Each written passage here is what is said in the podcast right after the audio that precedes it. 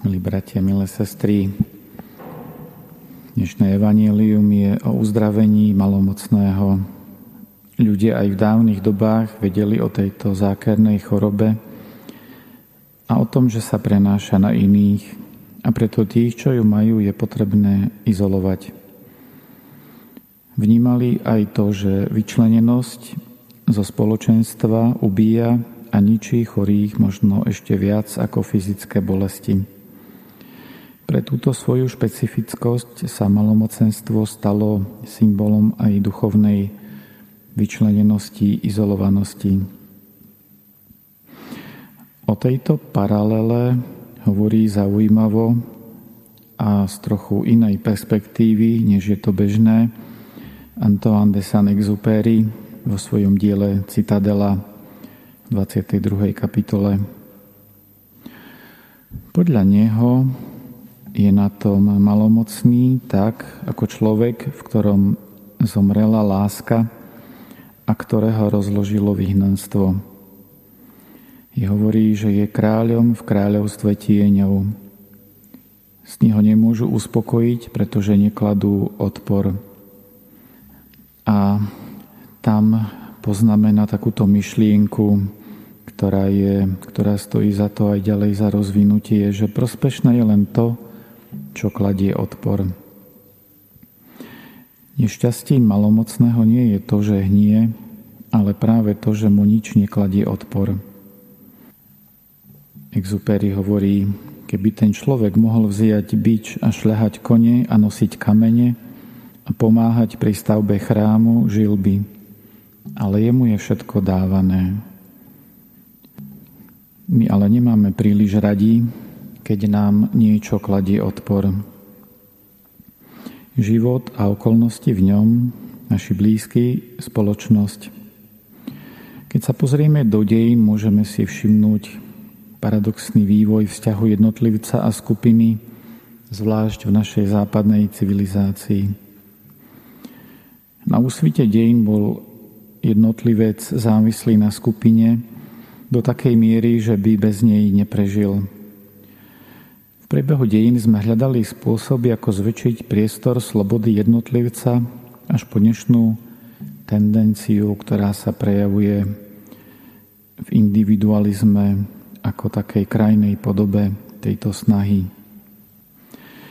Na druhej strane žili kmene a národy v častých vzájomných konfliktoch, takže jednotlivec bol nutený hľadať útočisko vo svojej skupine – a bolo prirodzené vnímať svet rozdelený na my a oni. Cudzia skupina bola vždy podozrivá a niekde hlboko v sebe si nesieme tendenciu brániť svoju skupinu a cudzích potláčať, v krajnom prípade aj zabíjať. Tieto dve protichodné tendencie sa v nás miešajú. Tužíme sa oslobodiť aby nám nakoniec nič nekladlo odpor, ale ako jednotlivci sme na to príliš slabí a tak vytvárame skupiny a spoločenstvá, ktoré medzi sebou súperia.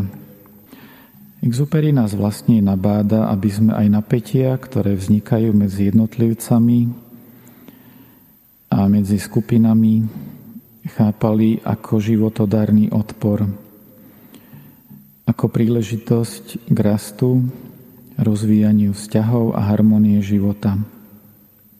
Vidieť druhého človeka a cudziu skupinu Božími očami je však náročné.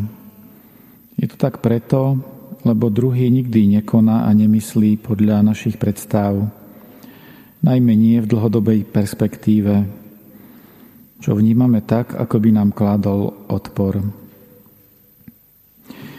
Myslím, že k tomu prispieva aj niečo, čo má hlboké korenie v našej túžbe po dokonalosti, ktorá v mnohom utvára atmosféru našich rodín, ale aj cirkevných spoločenstiev.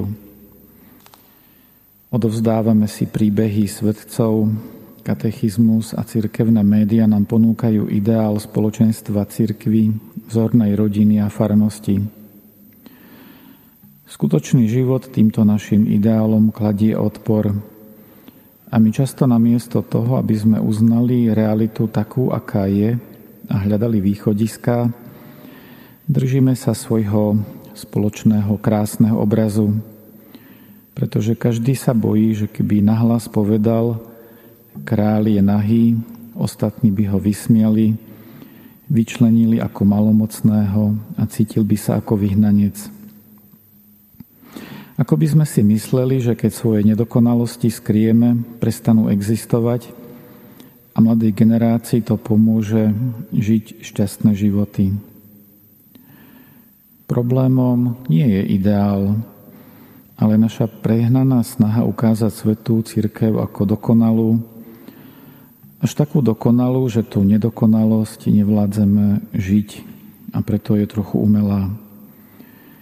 Riešením je buď pokritectvo, ktoré sa drží svojich krásnych snov za cenu vnútornej falošnosti, alebo odvaha k úprimnosti a odvahe prijať odpor a výzvy života ako niečo živototárne a našu nedokonalosť ako legitímny spôsob, ako kráčať po ceste za dokonalosťou.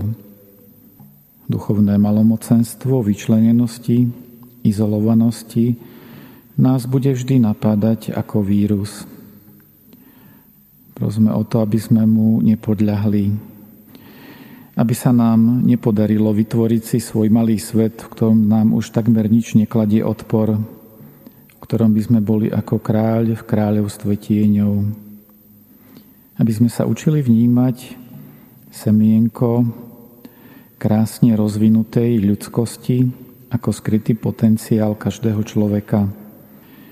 Aby sme priznávali ťažkosti spoločného života a chápali ich ako výzvy. Aby sme sa na naše zakopnutia aj zakopnutia druhých učili pozerať očami dobrého Otca, ktorý s dobroprajnou trpezlivosťou sleduje, ako sa jeho deti učia chodiť v kráľovstve lásky, pričom sa nesústreďuje na pády, ale na pokrok a teší sa z neho.